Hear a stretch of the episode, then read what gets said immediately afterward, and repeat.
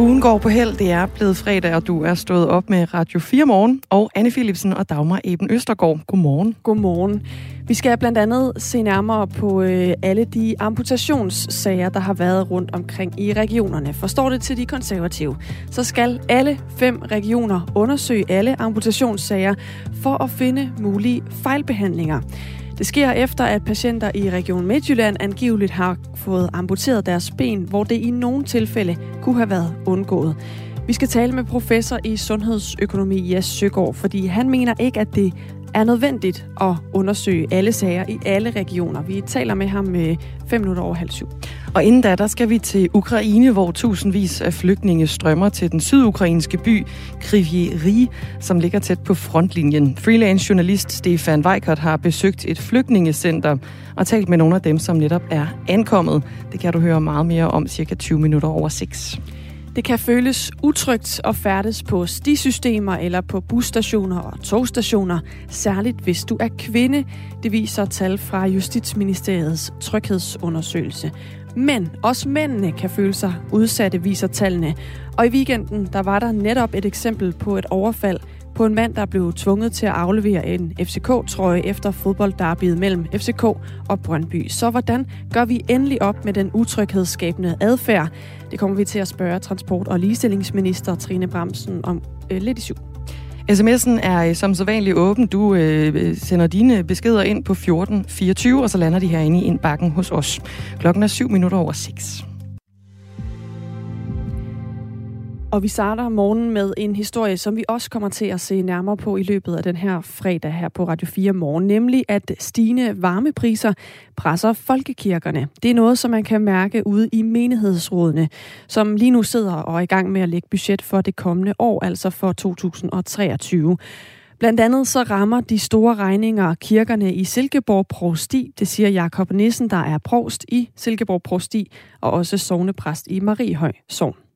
Det er klart, at de steder, hvor menighedsrådene eller sognene har store bygningsmasser, der bliver de ramt hårdere.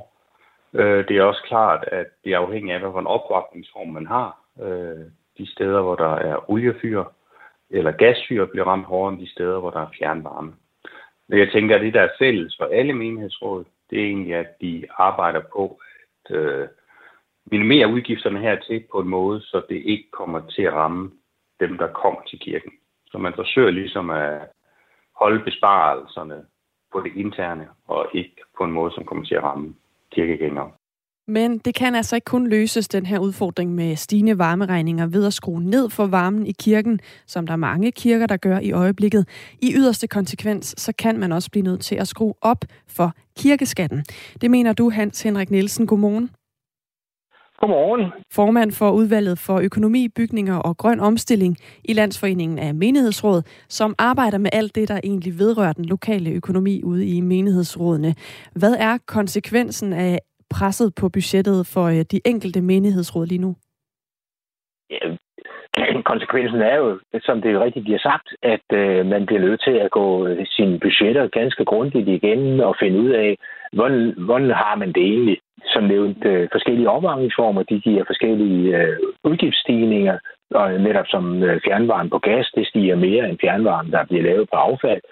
Og man må prøve at gennemgå alle de forskellige poster, man nu har, sådan at man måske kan få reduceret de udgifter og sørge for, at man stadigvæk husker i menighedsrådene, hvad det er, folkekirken er her for, nemlig for at forkynde evangeliet. Og det er helt rigtigt, at det skulle nøde ved, at de aktiviteter, der går ud over, så må vi hellere måske kunne udskyde nogle anskaffelser, hvis det er det, eller som sagt kigge tingene grundigt igennem. Ja, fordi det er klart. Hvad er det for nogle ting, som man lige nu sidder rundt omkring og kigger på, at man skal skære fra for at få budgettet til at holde? Det er mulighed, altså. Nu er det jo vanskeligt at sige. Der er jo imodvæk 1550 menighedsråd rundt omkring i Danmark, og det er jo svært at sige, hvordan det er. Der er meget forskel på at være menighedsråd i Silkeborg måske, og være menighedsråd i Aarhus. Der er forskellige økonomiske vilkår. Men jeg synes jo, at man må se, er der noget, der kan reduceres. Det kan godt være, at man skal reducere med en koncert eller to. Man skal sørge for at holde fast i det, man har til kirkegangen. Det kan være, at man skal holde fast i selvfølgelig konfirmandundervisning, som vi skal lave. Det kan være, at man skal sørge for at holde fast i, hvad vi har aktiviteter for både for de ældre og for børnene. Og så prøve netop at tage nogle af de mere interne dele og holde lidt igen på det, hvis man kan det. Og så er der jo også nogle, måske kirker, nu siger du også selv det her med, der er rigtig mange menighedsråd rundt omkring i landet, hvor man måske kan sige, at vi har ikke så mange ting at skære på. Altså, der er ikke så mange ting, vi kan ændre, uden at vi så kommer til at gå ud over det kirkelige, som vi også gerne vil. Hvis man er der, hvor man er nødt til at opretholde de aktiviteter, man har, og det ikke kan lade sig gøre at skære i dem, hvad kan man så gøre for at få budgettet til at holde med de her stigende varmepriser? Ja, så står menighedsrådene jo i samme situation, som vi andre gør sådan helt privat, at hvis ikke vi kan få de der forskellige ting nede, jamen, så kan man jo se, at man kan få noget mere i løn, og det kan man jo ikke som folkekirke, der kan man ikke bare få noget mere løn. Der bliver vi jo nødt til så desværre måske at hæve kirkeskatten, hvis man er kommet i den situation, at man har været hele turen igen, man har fundet alle de omkostningsreduktioner, man overhovedet har kunnet finde frem til, ja, så kan det godt være, at man desværre ender derhenne, hvor man bliver nødt til at hæve kirkeskatten med et eller andet beløb for at få enderne til at mødes. Og nu sagde du jo også før, der er så meget forskel på de forskellige steder, og hvad der er at rute med i virkeligheden også af penge og så videre. Men kan man sige noget om generelt, hvorhen kunne man forestille sig, at man som menighedsråd og som kirker begyndte at se på, her er vi nødt til at hæve kirkeskatten? Det er jo meget, meget vanskeligt at kigge på det sådan helt på landsplan, fordi der er jo forskellige indkomstudvikling rundt omkring. Nogle steder, tjener folkekirkemedlemmerne, de tjener mere end andre steder, og det kan også være, at lønudviklingen nogle steder er større end andre steder, så en uændret kirkeskat vil kunne dække de forskellige udgifter, der er, mens der er andre steder. Der vil der måske være mindre indtægtsgrundlag, at det udskrives kirkeskat på, og derfor så er det umådeligt vanskeligt at sige noget sådan helt generelt om det. Og en af vanskelighederne her, det er jo, at nogle steder, der har man jo rigtig, rigtig mange af vores middelalderkirker, og dem vil vi jo meget, meget gerne passe på. Det er jo en kulturarv, der er meget vigtig for os. Og tilsvarende med kirkegårdene. Kirkegårdene er jo noget af det, som befolkningen synes er det allervigtigste. Og dem skal vi også sørge for at passe på. Det er jo også en vigtig del af det kirkelige arbejde, at have sådan en ordentlig kirkegård. Så hvis ikke man kan få alle de der ting til at hænge sammen i den sidste ende, så kan man altså desværre komme i den situation, at man nok bliver nødt til at hæve kirkeskatten. Men det er jo noget, som er op til afgørelsen i de forskellige provstiudvalg, vi har rundt omkring i landet. Og hvis man når dertil, at man vælger at hæve kirkeskatten, så betyder det jo så også, at regningen ender hos kirkegængerne. Altså, du har også været inde på før, man lige nu selvfølgelig sidder og vender budgettet, ser, hvad for nogle udgifter kan vi undgå. Men vil man for eksempel kunne skrue på ting, der ikke som sådan vil påvirke dem, der bruger kirken? Altså, kunne man for eksempel skrue på lønninger for at få budgettet til at gå mere op i lyset af de her stigende varmeregninger? Det er jo meget vanskeligt, fordi vi har jo overenskomster, og der er jo overenskomster for alle ansatte. Og det er jo ikke sådan, at man bare kan gå ind og sige, at nu skruer vi lige lønnen ned. Den eneste måde, man kan skrue lønnen ned på, det vil jo så være ved at have færre ansatte. Og det er jo ikke nødvendigvis lige det, vi tror på, hvis det er sådan, at vi skal blive ved med at kunne løse den opgave, som vi jo folkekirken har, nemlig at forkynde evangeliet. Så man kan ikke sætte lønningerne ned. Det er den eneste måde at gøre det på, det er ved at have færre ansatte. Og det er jo lidt det samme, som at sige, så skal vi ikke have varme, og så kan det godt være, at vi alligevel ikke kan udføre det, som vi gerne vil. Så det er meget vanskeligt at få det her til at hænge sammen. Noget af det, man måske kan gøre, det er, hvis der er nogle anskaffelser, som man kan sige, den behøver vi ikke at anskaffe lige i 2023. Det kan godt være, at vi kan vente med at gøre det til 2024, og så håbe på, at tingene de retter sig. på energiområdet især, men også på inflationen i det hele taget. Så der bliver lidt mere råderum i 2024, men det ligger jo langt ude. Der er et stykke vej til, vi når dertil endnu. Tak fordi du var med her, Hans Henrik Nielsen, altså formand for Udvalget for Økonomi, Bygninger og Grøn Omstilling i Landsforeningen af Menighedsrådet. Det er også et indslag, der har fået Alexander fra Silkeborg på 31 til at skrive ind. Han har i hvert fald et forslag til, hvor kirkerne kunne bruge flere penge. Han skriver, kirkerne skal i hvert fald bruge flere penge på Jesu læme til altergang. Wow, det er tørt. Min datter giver den altid videre til mig. Berné skriver, det er da ikke den eneste løsning at hæve skatten. En nærliggende mulighed er da at nedlægge en del af kirkerne. Det, at der er så mange kirker, og der ligger en kirke i en lille landsby, hører til en svunden tid, da vi ikke var så mobile. Og nedlægge en del kirker vil spare ressourcer, og dermed også miljøet. Du kan også byde ind på sms'en 1424, ligesom Alexander og René har gjort. Vil du være villig til at betale mere i kirkeskat på grund af de her stigende varmepriser, vi ser for folkekirken? Send altså en sms ind på 1424. Klokken er 6:16. Det blå hjørne er Radio 4's nye debatprogram med de mest markante borgerlige stemmer. Jeg er fløjtende ligeglad med, hvilken farve folk har. Der er mange blå partier, og de langer også ud efter hinanden. Hvordan i alverden kan det være i Danmarks interesse ikke at give sig selv den mulighed? Er de overhovedet enige om noget? Det trigger det? Mig, fordi... Lad mig nu lige tale ud. Og hvad ved de egentlig i det blå hjørne? Jeg føler en større forpligtelse til at hjælpe ukrainerne, og jeg har også en større lyst til det. Lyt med i dag kl. 11.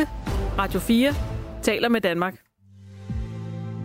Statsministeriet og de øvrige involverede ministerier har endnu ikke afgjort, hvad der skal ske med de 10 ledende embedsmænd, som fik kritik af Mink-kommissionen i juni måned.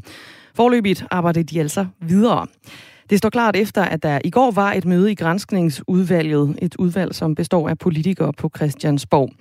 Og at de 10 kritiserede embedsmænd stadig er i arbejde i ministerier på Christiansborg, det har i den grad påkaldt sig kritik og opmærksomhed fra særligt oppositionen. For i juni der blev det konkluderet, at de kan drages til ansvar for deres rolle i Mink-sagen, hvor Mink altså blev aflivet uden lovhjemmel.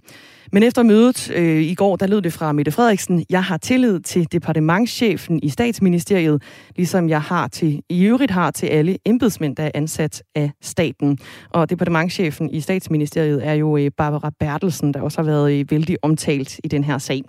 Ifølge politisk redaktør på Radio 4, Thomas Larsen, så er Mink-sagen en hovedpine, som bliver ved med at vende tilbage. Det, der først og fremmest er problemet for Mette Frederiksen her og nu, det er jo, at alle på Christiansborg venter, at der er et folketingsvalg lige om hjørnet. Og mens Mette Frederiksen er i gang med at forberede sig på den politiske styrkeprøve, så har hun altså en sag i bagagen, som hun ikke rigtig kan kaste over bord eller lægge bag sig, men som bliver ved med at være i live og påkalde sig en masse opmærksomhed i medierne, og også stadigvæk gøre, at der regner kritik ned over hende. Så på den måde, så er der slet ingen tvivl om, at det her forløb, også det forløb, vi har været vidne til i dag, det er en belastning for statsministeren. Ser vi på de meningsmålinger i øjeblikket, som bliver publiceret og offentliggjort af forskellige medier, ja, så går det jo igen, at Socialdemokratiet taber terræn i målingerne og simpelthen altså er i gang med at tabe vælgere for alvor. Og der er det helt klart, at det, der er hovedårsagen til, det er netop altså Mink-sagen og hele det forløb, der var omkring den sag. Og når der hele tiden bliver ved med at være opmærksomhed omkring den sag, ja, så er det klart, så underminerer det statsministeren. Ligesom Mette Frederiksen gentog efter mødet, at hun har tillid til embedsmændene, så gentog hun også, at hun afventer rådgivning fra medarbejdere og kompetencestyrelsen omkring embedsmændenes fremtidige ansættelser, før hun træffer en eventuel beslutning. Embedsmændene, de har også spillet en vigtig rolle for Mette Frederiksen under coronakrisen, fortæller Mette Frederiksen. Det er jo fordi, at hun grundlæggende mener, at der er tale om en gruppe af topembedsmænd, der spillede en helt vital rolle i håndteringen af hele coronakrisen. Og det vil sige, at det er også nogle embedsfolk efter hendes mening, som undervejs altså lavede et førsteklasses arbejde under et enormt tidspres meget ofte, og også en gruppe medarbejdere, der stort set arbejdede dag og nat i månedsvis, altså uden for al normal arbejdstid. Så jeg tror grundlæggende, så vil hun ikke være med til at smide dem over bord her og nu, og man skal altså også lige tænke på, at det vil være en meget speciel situation på mange måder, fordi den gruppe af embedsmænd, vi taler om, det er simpelthen altså de øverste på Slotsholmen, det er de øverste folk i det administrative system på Slotsholmen, herunder altså hendes egen departementschef i statsministeriet, så det er heller ikke bare noget, man lige gør som statsminister. I sidste ende så er Mink-sagen ifølge Thomas Larsen en kæmpe belastning for Mette Frederiksen, fordi vi jo altså nærmer os et folketingsvalg. Det er virkelig en tung sag for Mette Frederiksen at bære rundt på. Og det, der jo er netop problemet, det er, at det er en sag, der ikke er afsluttet. Den fortsætter, og hun kan også risikere at trække den med sig langt ind i en valgkamp. Og det er en kæmpe belastning for hende, fordi vi kan se, at der er rigtig mange vælgere, der er kritiske over for hendes håndtering af hele den her mink-sag, og som også er utilfredse med, at sagen ikke har haft konsekvenser. Så på den måde, ja, så er det virkelig en trestjernet møgesag for statsministeren. Og det er stadig uvist, hvornår den her vurdering fra medarbejder- og kompetencestyrelsen, den kommer. Nu skal vi til krigen i Ukraine og byen Kryvyi Rih, som ligger i Sydukraine, omkring 50 kilometer fra frontlinjen. Her flygter tusindvis til for at komme i sikkerhed fra kamphandlingerne. Og det sker i en tid, hvor Ukraines præsident har udtalt, at Ukraine snart starter en stor modoffensiv mod Rusland for at tilbageerobre dele af Sydukraine. I byen der ligger et flygtningecenter, som freelance-journalist Stefan Weikert har besøgt. Det vælter stadig ind med flygtninge her på flygtningecenteret i byen Kryvyi Rih i Sydukraine nær fronten. Børn går hånd i hånd med deres forældre og kigger på genbrugstøj og sko. Skoene er legnet op på række, som var det på et marked. Og her på centret kan de her flygtninge få alt mulig form for hjælp. De kan få en varm seng, de kan få juridisk hjælp, og de har mulighed for at få et varmt måltid og få også tage mad med hjem, der er pakket i poser og forskellige andre ting. Der er også mulighed for at få psykologhjælp her på centret. Fordi mange af flygtningene her har oplevet grusomme ting i forsøget på at flygte fra frontlinjen og områderne, der er under russisk kontrol. Børnene har et legerum på første etage, hvor pædagoger forsøger at få dem til at bearbejde deres oplevelser igennem og lave tegninger. Nogle tegner deres familie, andre fokuserer mere på at tegne flag eller bare farvelægger, såsom blandt andet deres tegneseriefigurer her i Ukraine. Det er altså freelance-journalist Stefan Weikert, som har været med fra det her flygtningecenter. Og nu kan jeg også sige godmorgen til dig, Stefan. Godmorgen. Godmorgen. Du er freelance-journalist i Østeuropa med bopæl i Ukraine, hedder det. Og du har besøgt flygtningecenteret. Så hvad er det for et liv, som de her mennesker de har i flygtningelejren? Jamen, det er et liv, hvor de ligesom prøver at skabe en ny tilværelse, altså at prøve at bearbejde de oplevelser og det chok, som mange af dem har, altså den fortvivlelse, som de følelser, de har, fordi altså, det er jo folk, der ikke kommer med ret meget, altså tit så har de bare flygtet med en pose i hånden, altså med sådan noget lidt tøj og sådan noget, og de mangler jo stort set alting, og alting fra nogle gange lægehjælp og bare noget måltid mad til en sovetal. Så det er folk, der prøver at få styr på ligesom det helt basale, og så begynder den her helingsproces, altså prøver at finde ud af, hvordan prøver de at komme videre for det, de har oplevet. Altså fordi det er folk, der, hvor i hvert fald nogen er en rigtig dårlig psykisk tilstand. Ja, hvad for nogle historier mødte du på flygtningecentret? Jamen, det er historier om fortvivlelse. Altså, der er mange, der har flygtet over frontlinjen og forsøgt mange gange. Altså, det er altså en rigtig, rigtig farefuld færd. Altså, det vil sige, at der er nogen, der fortæller historier om, at deres biler er blevet skudt på vej over frontlinjen. Det er folk, der har mistet familiemedlemmer i krigen. Altså, og så er der kvinder, som har været nødt til at efterlade deres mænd tilbage, fordi at de måske ikke må krydse fronten for de russiske soldater. Altså, så det er splittede familier, som på den ene måde er i sikkerhed, men på den anden måde også har altså fået splittet familier, og det er folk, der er rigtig, rigtig kede af det. Altså, jeg snakker for eksempel med 29-årige Julia, som flygtede med sin 7 måneder datter, og vi kan lige prøve at høre, hvad hun siger. Первое, что когда начинают стрелять, лягаешь на дитину и думаешь, чтобы дитину не зацепило. А все остальное уже все. Det er altså Julia, vi hører fra her. Hvad er det, hun fortæller dig, Stefan Weikert? Jamen det hun siger her, det er, at der har været rigtig, rigtig mange bombardementer i hendes by, inden hun var nødt til at flygte. Og det hun siger, hun altid gjorde, det var, at når der var bombardementer, så smed hun sig over sin datter for at beskytte hende. Og så siger hun, at alt andet betyder ikke noget. Altså det eneste, der betød noget, det var, at hendes familie overlevede, så hun er sådan set rigtig ligeglad med alle sine materielle ting. Altså det eneste, der betød noget, det var, at hun kunne få sin datter til at overleve. Flygtningene her, de kommer altså fra de russisk kontrollerede områder af Ukraine. Du har været lidt inde omkring det, men hvad er det for en virkelighed, de flygter fra? Jamen altså, de flygter jo fra en virkelighed, hvor at kampene er blevet hårdere. Altså man kan sige, at der er øget bombardementer på tværs af frontlinjen, og specielt ved de byer, som ligger tæt på. Så det er jo på en eller anden måde en oplevelse, altså hvor det er traumatiske oplevelser, som folk de har. Og det, på grund af, det er blevet sværere at krydse grænsene, på grund af, at kampen er taget til, jamen, så er det også folk, der oplever, som har været der længe og tænkt, at det skal nok gå, men som nu bare ingen vej ser ud af det, og har været igennem nogle virkelig hårde ting her for nyligt. Altså, jeg snakkede også med lederne af det her center, Natalia Buzhneva, som også fortalte det her. Vi kan prøve at høre, hvad hun siger. В основном сейчас у нас вот это Никапол, Zelenadolsk. Сейчас эти регионы, потому что граница закрыта. Да. Они стреляют, они же по ту сторону водохранилища стоят, и получается, что они через водохранилище... Altså lederen af flygtningecentret i Kryvyi Rih, hvad fortæller hun her, Stefan Weikert? Jamen, hun fortæller, at selvom de stadigvæk får sådan generelt rigtig mange flygtninge, så får de lidt færre her nu, og det er simpelthen på grund af, at det at krydse frontlinjen, altså fra de russisk kontrollerede områder ind til den her by her, det er blevet farligere. På grund af, at både på grund af, at der er større skyderier, men også på grund af, at Rusland har prøvet at lukke grænsen. Altså tidligere har de givet lov til, at flygtninge godt må komme ud.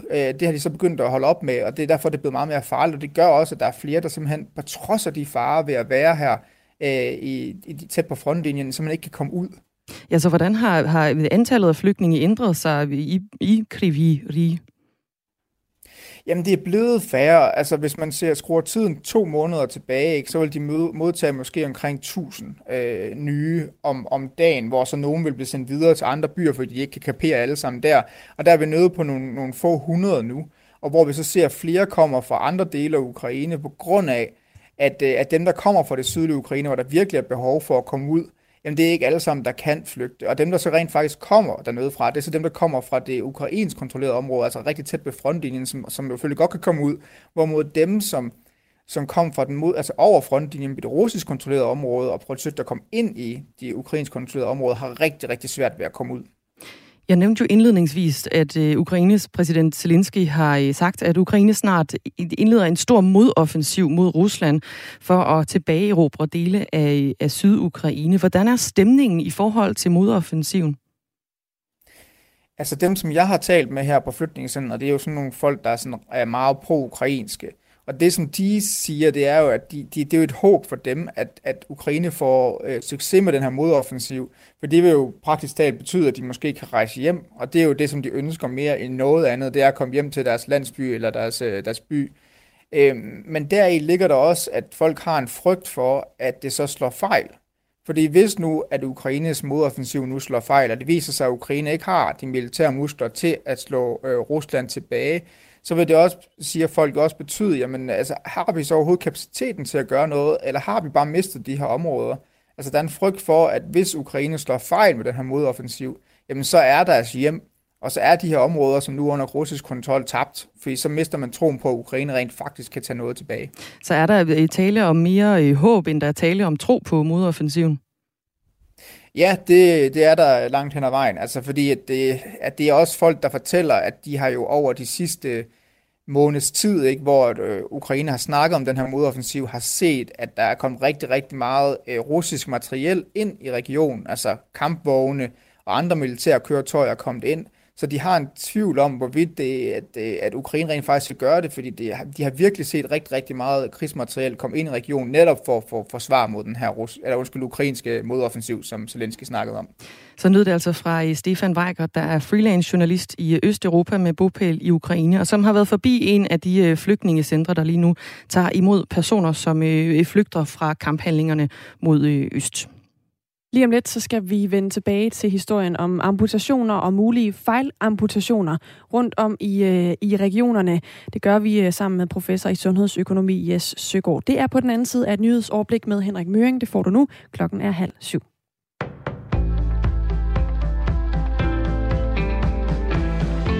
Stigende priser, især på varme, rammer også folkekirken, det fortæller Radio 4 Morgen.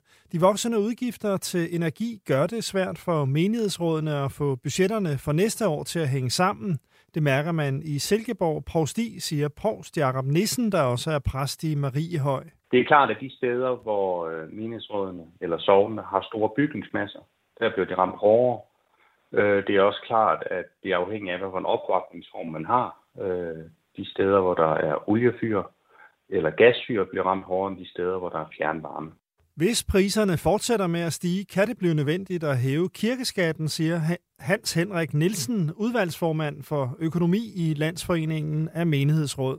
Hvis man er kommet i den situation, at man har været hele turen igen, man har fundet alle de omkostningsreduktioner, man overhovedet har kunnet finde frem til, jamen, så kan det godt være, at man desværre ender derhenne, hvor man bliver nødt til at hæve kirkeskatten med et eller andet beløb for at få enderne til at mødes. Justitsminister Mathias Tesfaj indkalder nu fodboldklubber og foreninger til et møde. Det sker efter, at der den seneste tid har været flere episoder med uro og sammenstød med politiet i forbindelse med fodboldkampe i hovedstadsområdet. Det skriver TV2 Løje. Sofie Levering fortæller.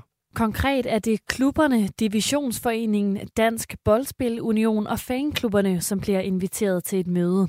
Her skal parterne udveksle idéer om, hvad man kan gøre på området. Hvis der viser sig at være nogenlunde bred opbakning om, hvad der skal til for at få sikret festen for de mange, så er vi villige til at præsentere et lovforslag, hvis det er det, der skal til, siger Mathias Tesfaye.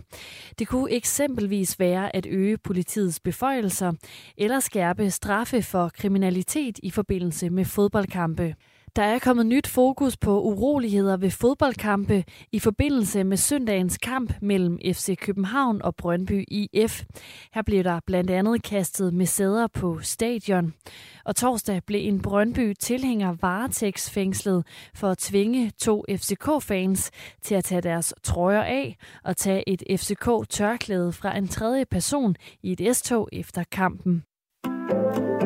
Ruslands naboland Estland vil fra næste uge udelukke de fleste russiske statsborgere fra at kunne rejse ind i landet med visa udstedt af de estiske myndigheder. Dermed vil en populær rute for russere, der ønsker at indrejse til resten af Schengen-området, lukke fra den 18. august, det skriver Reuters. Den estiske regering har også tænkt sig at indskrænke mulighederne for russere, der skal arbejde, studere eller på forretningsrejse i nabolandet. Et FBI-kontor i delstaten Ohio i USA blev i går angrebet af en bevæbnet mand.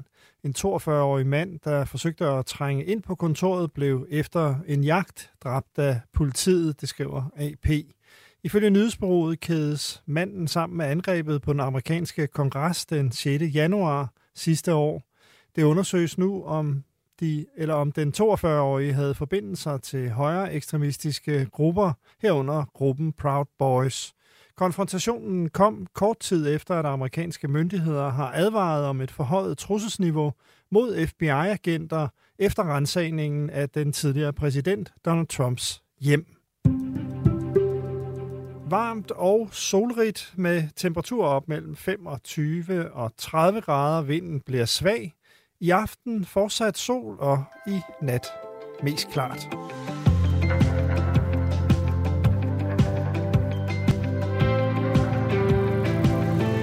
Det kan føles utrygt at færdes på stisystemer eller bus- og togstationer, især hvis du er kvinde, viser tal fra Justitsministeriets tryghedsundersøgelse. Men også mændene kan føle sig udsatte, viser de her tal. Det taler vi med transportminister og ligestillingsminister Trine Bramsen om cirka et kvarter. Inden da, så skal vi omkring en historie, som faktisk har udviklet sig løbende i løbet af den seneste tid. Nu vil 80 patientjournaler ud af 1311 amputationer blive gennemgået i Region Sjælland. Det er i hvert fald, hvad regionen selv har planer om at gennemgå for perioden fra 2016 til 2021. Det gør man for at afdække, hvorvidt patienter i regionen fejlagtigt har fået foretaget en amputation. I Region Midtjylland, der har man til sammenligning valgt at undersøge op mod 1800 patientsager. Det sker efter, at patienter angiveligt har fået amputeret deres ben, selvom det i nogle tilfælde kunne have været undgået. Men det er slet ikke nok, mener de konservative, som vil have sundhedsministeren til at bede alle 5 regioner om at undersøge alle de amputationssager, der har været, for at finde mulige fejlbehandlinger. Godmorgen, Jes Søgaard. Godmorgen. Professor i sundhedsøkonomi på Syddansk Universitet. Hvad synes du om konservatives forslag? Jamen, altså, jeg ser princippet i forslaget, og det har noget at gøre med at genetablere befolkningens tillid til sundhedsvæsenet efter den her ulykkelige sag. Men man skal også tænke på, hvor mange ressourcer det vil koste. Og det er jo ikke bare penge, det er også karkirurger, altså højt specialiserede læger, som så skal bruge tid på det, i stedet for at se til deres patienter. Så jeg vil sige, for Region Sjælland, der er det meget, meget vigtigt, at de gør helt det samme, som de korrekt gjorde med det samme i Region Midtjylland, nemlig gennemgå alle patientjournaler for at finde ud af, hvem der har været amputeret uden tilstrækkelig grund. Muligvis i Region Syddanmark. Man skal overveje det meget nøje i forhold til ressourcerne for Region Hovedstaden og Region Nordjylland. Og når du nævner Region Syddanmark, hvad skyldes det så, at det også kunne være et af de områder, der kunne være relevant at kigge? Altså, vi har jo set nu, at Region Sjælland har haft alt for mange amputationer. Region Nordjylland og Region Hovedstaden har ligget i den anden ende, og der har det faktisk været faldet meget over de senere år. De ligger relativt lavt, og så Region Midtjylland og Region Syddanmark ligger midt imellem, og derfor kunne det måske også give mening at lave en systematisk gennemgang i Region Syddanmark. Men jeg mener, man skal tænke sig godt om med hensyn til de 2 andre amter, altså Region Nordjylland og Region Hovedstaden, fordi det er jo lægetid, man tager væk fra patienterne. Hvad vil det koste? Kan man komme med et overslag på det, hvis man skulle gennemgå alle sager, som konservative foreslog i alle regioner? Altså et slag på tasken er... Altså jeg vil skyde på, at jamen vi snakker formentlig omkring... et par millioner. Det er et meget usikkert skøn, fordi jeg må indrømme, jeg ved egentlig ikke, hvor omfattende sådan en journal er, men altså det er jo speciallægetid, der skal bruges, og den er jo dels dyr, men den er jo også dyr i den forstand, at så går der tid væk fra patienterne. Men altså, det er egentlig ikke det store omfang af pengene, det her handler om. Det er, at vi har ikke voldsomt mange karkirurger, og derfor skal vi overveje meget, hvad de bruger deres tid til. Jeg vil skyde på et eller andet sted mellem 1 og 5 millioner kroner. Men det er faktisk ret usikkert. Men så nævner du netop også det her med, det handler også i din optik om den tid, der skal bruges fra lægernes side, som så ikke kan gå til patienter. Kan man sige noget om, altså vil det her kunne få omkostninger for de patienter, der venter, fordi ulempen ved det vil jo være, at så kan man risikere, at der sker flere fejlbehandlinger, imens man undersøger sagerne. Lige præcis. Er det en risiko? Jamen, det er en risiko. Men jeg mener, det er en risiko, man må tage i Region Sjælland i hvert fald, muligvis også i Region Syddanmark, eventuelt ved at købe karkirurger ind. Man kunne eventuelt købe karkirurger ind fra Sverige og Norge, som formentlig kan læse dansk, altså fordi sådan nogle patientjournaler er skrevet i et meget sådan, hvad skal vi sige, på en meget systematisk måde. Og så undgår man, at det går ud over egne patienter, men det vil selvfølgelig koste regioner nogle penge, og fordi det vil være dyrt at hente karkirurger fra Norge og Sverige, men altså det var den måde, man kunne gøre det på, for at undgå, at der går tid væk, kostbar tid væk fra patienterne. Konservative er altså kommet med den her opfordring til sundhedsministeren om at bede alle 5 regioner undersøge alle amputationssager for at finde mulige fejlbehandlinger rundt om i hele landet. Hvilke fordele vil der være ved at undersøge alle sager i alle regioner? Jamen det er den genetablering af patienternes og borgernes og de pårørendes tillid til de 5 regioner. Den kan formentlig ligge på et ret lille sted lige nu i region Sjælland. Og regionen Syddanmark, det ligger som sagt sådan midt imellem, så der ved jeg egentlig ikke, om der er graverende brud på tilliden. Men altså, de 2 andre regioner, som ligger rigtig godt, altså der synes jeg ikke, der er nogen grund til, at borgerne har reduceret tillid til sundhedsvæsenet. Men altså, der kan være det her principielle i det, og på det punkt vil jeg give det konservative Folkeparti ret.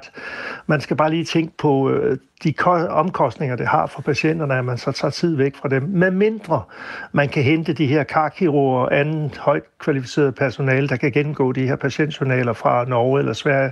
Det skal jo være et land, hvor de ret hurtigt kan sætte sig, altså læse ting på det danske sprog.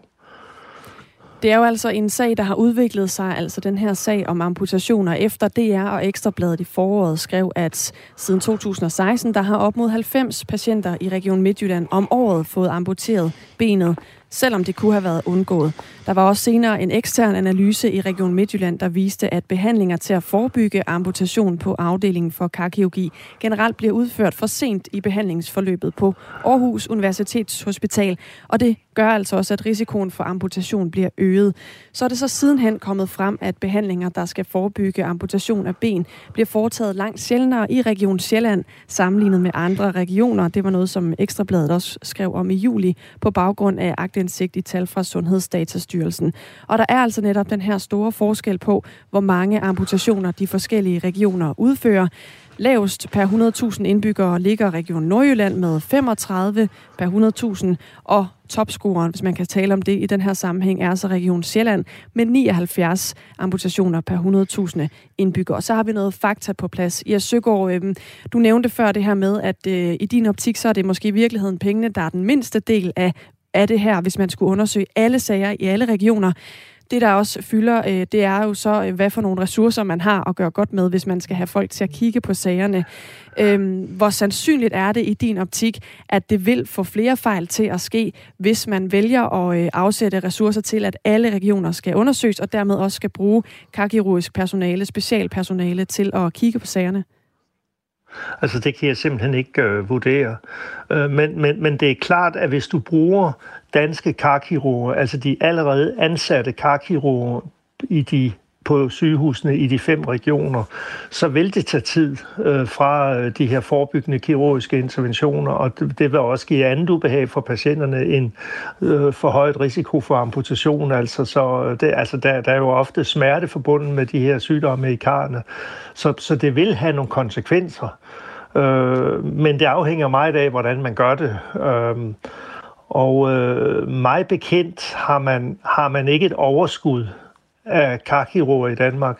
Så altså en god måde vil så være, hvis det kan lade sig gøre på en eller anden måde, og det kan det som regel med penge, og købe nogen ind og det må så nødvendigvis være Norge eller Sverige, eller det skal i hvert fald være nogen, der kan læse danske patientjournaler, så vil du minimere den risiko. Men det er klart, hvis du lige pludselig sætter et meget stort antal af de danske karkirurger til det her, så kan det gå hen og få konsekvenser.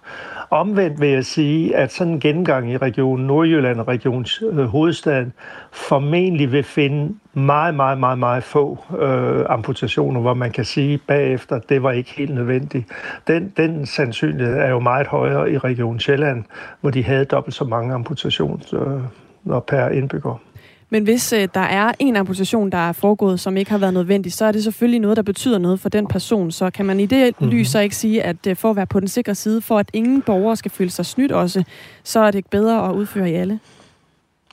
Jo, altså det kan man altid sige, og det er også derfor, jeg faktisk indrømmer, at der er noget principielt i det her, og så må man så afveje, og det er jo politikerne, der må foretage den afvejning. Og jeg mener ikke, det bør være den enkelte region, der skal gøre det. Det må være nogen på landsniveau, fordi altså det her, det er noget principielt. Og så må man afveje, om det så at sige er omkostningen værd at foretage den. Alternativt kan man jo gå ud med meget målrettet information til de tidligere amputerede patienter og pårørende i for eksempel Region Nordjylland og Region København og sige til dem, hvis I har den mindste tvivl om, at der kunne være noget, så henvend jer til jeres egen læge, og så igen den vej kan man få undersøgt det nærmere. Og så får man taget fat i dem, hvor der måske er størst sandsynlighed for at finde noget, i stedet for at gennemgå alle. Så jeg synes, man skal overveje, i hvert fald i de to pågældende amter, hvor amputationsfrekvensen er lav, de to pågældende regioner, hvor amputationsfrekvensen er lav, at finde alternative veje end den her meget dyre patientjournalgennemgang. Og altså, jeg tænker som sagt, dyrt i forhold til lægetid, og egentlig ikke så meget kronerne, dem skal man nok kunne finde. Sådan lød det fra Jes Søgaard, professor i sundhedsøkonomi på Syddansk Universitet. Jeg bor inde i byen, og det hænger ikke særlig godt sammen med, at jeg egentlig ret godt kan lide at kigge på stjerner. Der er lysforurening. Der er mega meget lysforurening. Derfor så skal jeg også ud af byen i aften. Mm. Det er i hvert fald planen. Ja. Fordi hvis man er til stjernekiggeri, så er det altså de næste par dage her, at man skal finde soveposen frem og lægge sig under åben himmel. Det er den årlige meteorregn, Perseiderne, som du får glæde af, hvis du kigger op. Perseiderne, de tilhører en af 10 meteorsværme, fortæller astrofysiker Tina Ipsen. Perseiderne er en af omkring 10 årlige meteorsværme, og en meteorsværme er et tidspunkt, hvor at vi ser mange flere stjerneskud, end vi normalt kan på himlen. Stjerneskud er egentlig sådan lidt usexede stykker af rumskrot, sten, is, noget små støvkorn osv., der falder ned gennem jordens atmosfære. Og når det gør det, bliver de bremset, så varmer de simpelthen luften omkring sig op, og så lyser de, og det er det, vi ser. Og det er altså ifølge Tina Ipsen altid samme tidspunkt hvert år, vi kan opleve meteorsværme, og endda også kometer. Grunden til, at vi har de her årlige meteorsværme, der kommer på samme tidspunkt hver år, det er faktisk fordi, hvis vi sådan skal kigge på solsystemet i 3 dimensioner, så har vi jo solen inde i centrum, og så har vi jorden, der kredser rundt. Men udover det, så har vi også en masse andre ting. Vi har blandt andet sådan som kometer, der kredser. Og de har, hvor jorden har sådan et rundt kredsløb omkring solen, så har kometer sådan meget lange, aflange kredsløb. Og det vil sige, at vi har nogle kometer, der går ind faktisk i deres kredsløb omkring solen og krydser jordens bane. Og de her kometer, der kommer fra det ydre solsystem, kommer ind i centrum af solsystemet, så begynder de at fordampe, og det betyder, at de kaster en masse af det her sten og is af. Hvis du gerne vil opleve meteorregnen Perseiderne i de her dage, så handler det ifølge Tina Ipsen om at komme væk fra byernes lys, og det er altså et råd, jeg i hvert fald har tænkt mig at følge. Det handler om at komme væk fra byen, væk fra byens forstyrrende lys, ud et sted, hvor man har altså, ikke en høj bygning og ikke et eller andet, der skærmer for himlen. Og så særligt, hvis man kan kigge i sådan en nord-nordøstlig retning, vil det være rigtig godt. Så der skal man i hvert fald have frit udsyn, og gerne noget, hvor man ikke har en by eller et eller andet, der lyser meget voldsomt, der ligger i den retning. Og så er det jo et eller andet sted bare at have tålmodighed, væk med mobiltelefonen, væk med alt muligt andet, og kigge op, så kan jeg næsten love, hvis vejret bliver godt, som det ser ud til at blive, at så kommer man til at se stjerneskud. Meteorsværmen Perseiderne topper i dag, og det er altså med 60 stjerneskud i timen, så der burde være god mulighed, hvis man lægger telefonen fra sig og kigger op, og måske kigger mod nordøst, som astrofysiker Tina Ipsen her altså sagde, man burde gøre. Der er kommet en ny actionfigur på markedet. Ja, Action Man. Ja, der findes jo Action Man, og der er, nu har jeg aldrig selv haft så mange, men der er jo også... jeg var mere en Barbie-pige, vil jeg sige. Ja, det var jeg nemlig også selv. Det er en generationsting også, tror jeg, det der med, at Barbie var det helt store. Men der findes jo altså actionfigurer af alle mulige fiktive superheltefigurer, ikke? Som man kan have og ligesom lege med og sådan noget. Nu er der kommet en ny, og du får lige et billede her af figuren. Kan du se, hvem det er? Ja. Kan du godt det? Ja, det tror jeg godt, jeg kan. Jeg kunne forestille mig, at det var Volodymyr Zelensky, den ukrainske præsident. Det er det nemlig, som actionfigur. Han er også blevet hædret verden rundt, jo, så hvorfor ikke også lige lave en actionfigur for at give ham det ekstra rygskub der? Der er i hvert fald en amerikansk designvirksomhed, der hedder FCYTR, som har lavet den her Zelensky-figur. Det er jo ikke så tit, man har actionfigurer, som er... levende, rigtige mennesker. I hvert fald traditionelt set, så er det jo de her fiktive karakterer. Men nu er der altså kommet sådan en Zelensky-figur. Den er lavet gennem sådan en Kickstarter-kampagne, hvor man ligesom samlede ind fra folk til så at kunne sætte gang i produktionen. Og der gik kun 3 dage, så havde man samlet de over 200.000 kroner, man skulle bruge. Og nu har man faktisk siden samlet knap 875.000 danske kroner, så man kan sætte skub i produktionen. Hold da op. For hver figur, den her virksomhed sælger af Volodymyr Zelensky, der går $1 til Ukraine. Hvor meget koster den? Det ved jeg ikke, men jeg gætter på, at den koster noget mere end $1. Ja, det gætter jeg også på. Man ser ligesom actionfiguren af Zelensky sådan lidt fra profil, og så har han det her armigrønne tøj på, som han er gået all in i efter krigen i Ukraine, altså brød ud, i stedet for at være sådan en jakkesæt og slipsmand. Præcis, og jeg tror, det er det armigrønne tøj, der hjælper til, man kan se det ham, ved at sige, ja. Uden at være... men altså ansigtet, det er ikke sådan, man kigger ikke lige på ansigtet af actionfiguren og tænker... Der var den. Det, jeg undrer mig over lige nu, det er, at om bagved, er det en actionfigur af Joe Biden? Det tror jeg, det er. Og den har jeg ikke nogen historie med til. Så mere kan jeg ikke sige end to mennesker, to statsoverhoveder, samlet på en actionfigurs side. Det kan være historien om actionfiguren af Joe Biden kommer senere. Sikkert. Det kan føles utrygt at færdes på stisystemer eller ved bus- og togstationer, især hvis du er kvinde, viser tal fra Justitsministeriets tryghedsundersøgelse. Tallene viser blandt andet, at godt hver fjerde kvinde er utryg ved at færdes ved stationer og stoppesteder. Og det gælder kun for cirka hver sjette mand. Endnu mere markant er forskellen mellem kønnene, når det handler om at færdes på stier i nabolaget. Her der er det 28,3% af kvinderne og bare 11,9%, altså knap 12% af mændene, der svarer, at de er utrygge eller meget utrygge. Nu kan jeg sige godmorgen til transport- og ligestillingsminister Trine Bramsen. Godmorgen. Og jeg tænker, vi skal egentlig fokusere på mændene i de her tal, fordi cirka hver sjette mand er utryg ved at færdes ved stationer og stoppesteder. Det vil sige, at det altså ikke kun er kvinderne, sådan som der ellers normalt er fokus på. Hvad tænker du om det? Altså det, der falder mig i øjnene, det er, at så markant flere kvinder end mænd er utrygge. Så jeg synes faktisk, at det er rigtig vigtigt at have et fokus på kvinderne og erkende, at det her også er et kønnet problem. Så er det rigtigt, at der også er mænd, der er utrygge. Det skal vi også gøre noget ved, men jeg er bare ikke i tvivl om, at hvis vi ikke får løst det problem, der handler om de utrygge kvinder, som altså er i overtal, så får vi heller ikke løst den udfordring, der handler om mænd, der er utrygge. Og man kan jo stille spørgsmålet, hvem tror vi det er, der skaber den her utryghed?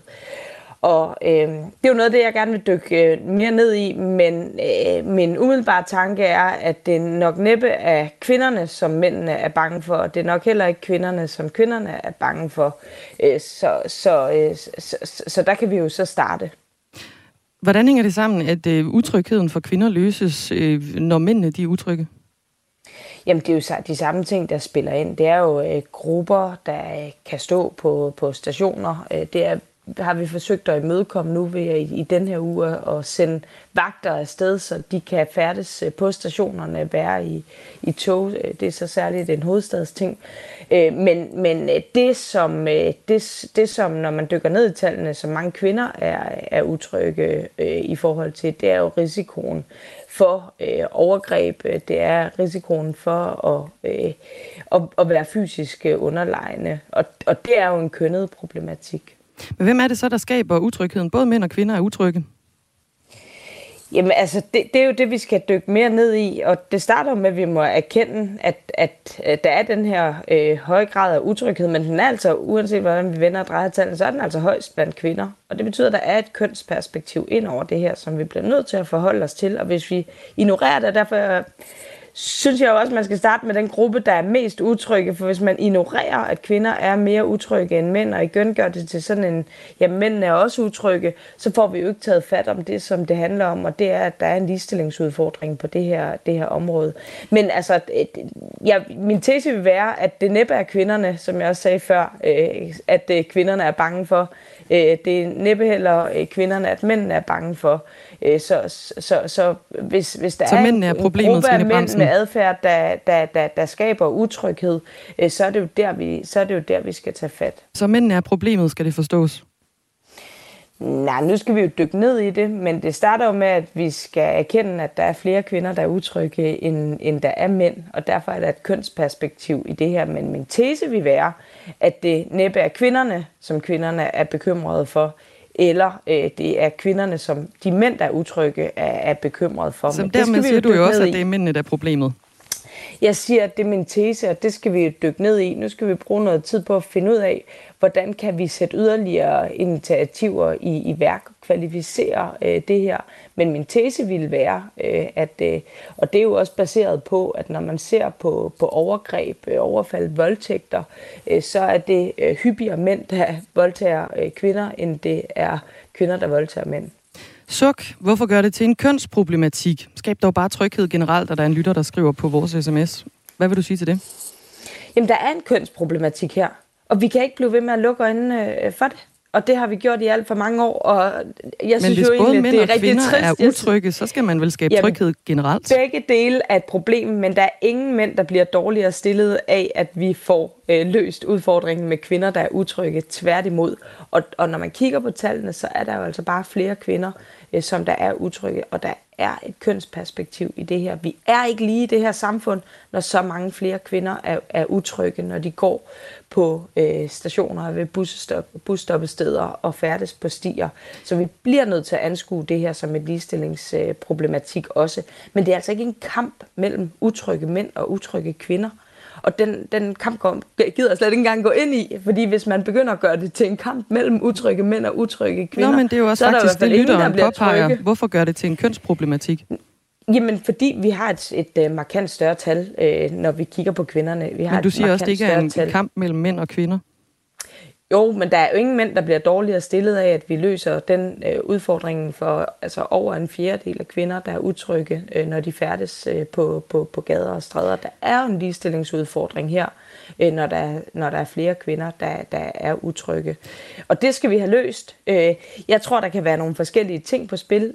Jeg tror ikke, at mænd i samme grad som kvinder er bekymrede for at blive voldtaget eksempelvis, som mange kvinder er. Det er nogle andre ting, der ligger i det. Uanset, så er det jo noget, vi skal dykke ned i, men det ændrer bare ikke på, at gruppen af kvinder, der er bekymrede Trine Bramsen, og bange. Jeg ridser lige noget fakta op, fordi det er især øst for Storebælt, danskerne de er utrygge ved at færdes på stationer og ved stoppesteder. I forbindelse med et tryggere Danmark, der har du og regeringen givet DSB mulighed for at indsætte vagter på udvalgte S-togstationer, som skal skabe øget tryghed og også sørge for, at man undgår episoder, hvor borgere de udviser en asocial opførsel. I går der valgte en dommer jo i Københavns byret at sende en 25-årig mand og Brøndby-fan i arresten for at tvinge fodboldtrøjer og et halsterklæde fra FCK-fans i et S-tog efter søndagens kamp. Det er en situation, hvor man jo også kan forestille sig, som ikke kun har været udtryk for de her fans, der blev tvunget til at tage trøjerne af, men også for andre passagerer i S-toget. Det er jo tilsyneladende ikke nok, at man har givet mulighed for at indsætte de her vagter, som går runder på udvalgte S-togsstationer hos DSB. Hvad vil du mere gøre? Nu vagterne lige startede den her uge. Jeg sendte dem afsted i mandags. I dag skal jeg sammen med justitsministeren ud i det nye overvågningscenter, som er ved at blive etableret, hvor der også kommer kameraer op på stationer, som kan livesende. Tidligere har kameraerne, de har kunne vise tilbage i tid, men nu kommer der altså kameraer, ligesom man kender det i hovedstadsområdet. Der er der jo fra metroen, der kan man kigge live på kameraer. Og så kan man sende vagter ud, hvis der er udfordringer. Og jeg tror faktisk, det kommer til at betyde ganske meget. Så er vi i gang med at se på ombygning af stationer, for vi ved også, at indretningen af stationer har meget, meget stor betydning. Det her med, om der er hjørner, gemmesteder, mørke steder. Så det har vi jo afsat en rigtig mange penge til. Men det, jeg jo synes er vigtigt at tage fat om, og hvor vi skal have fundet nogle løsninger, og der sidder jeg ikke bare med en løsning i tasken eller fra embedsværket. Det er den her utryghed, når man eksempelvis går på stier, og den her frygt, der er for at gå alene hjem. Vi ved det jo også fra de store kampagner, der har været Text Me When You Get Home, hvor rigtig mange kvinder gav udtryk for, at de har strategier, når de går hjem fra byen. Og det bliver vi nødt til at have fat om, og vi bliver nødt til at have en samtale i gang, og den samtale starter altså med, at vi erkender, at der også er noget køn i det her, at der er en særlig utryghed forbundet med at være kvinde. Og derfor er jeg også så ked af, at vi skal starte med at diskutere det overhovedet. Jeg vil gerne høre, hvilket køn, der oftest bliver overfaldet på stationerne. Har du svar på det? Jamen, det understreger min pointe om, at jeg tror simpelthen aldrig, at vi får løst det her problem, hvis vi ikke starter ved utrygheden. At der er flere kvinder, der oplever utryghed. Men hvem bliver oftest overfaldet på stationerne? Er det mænd eller kvinder? Jamen, alle ved jo godt, at når man kigger på, hvem er hyppigst involveret i overfald, så er det mænd. Og det er da et problem. Men det gør jo ikke, at kvinder er utrygge til et mindre problem. Og jeg synes egentlig, at vi begår en massiv fejl, når vi skal lave den her kamp. Hver eneste gang, vi skal diskutere det, så skal vi starte med at gøre det til sådan en, hvem er det mest synd for? Er det mænd eller kvinder? Jeg påpeger som ligestillingsminister, som transportminister, at vi har en større utryghed blandt kvinder, som vi skal gøre noget ved. Det ændrer jo ikke ved, at vi også skal gøre noget ved, at der er mænd, der bliver slået ned, og der er alt for mange. Og det håndterer vi jo også. De vagter, der er sendt ud i S-togene, de kigger jo ikke kun på kvinder, her, de kigger både på mænd og kvinder.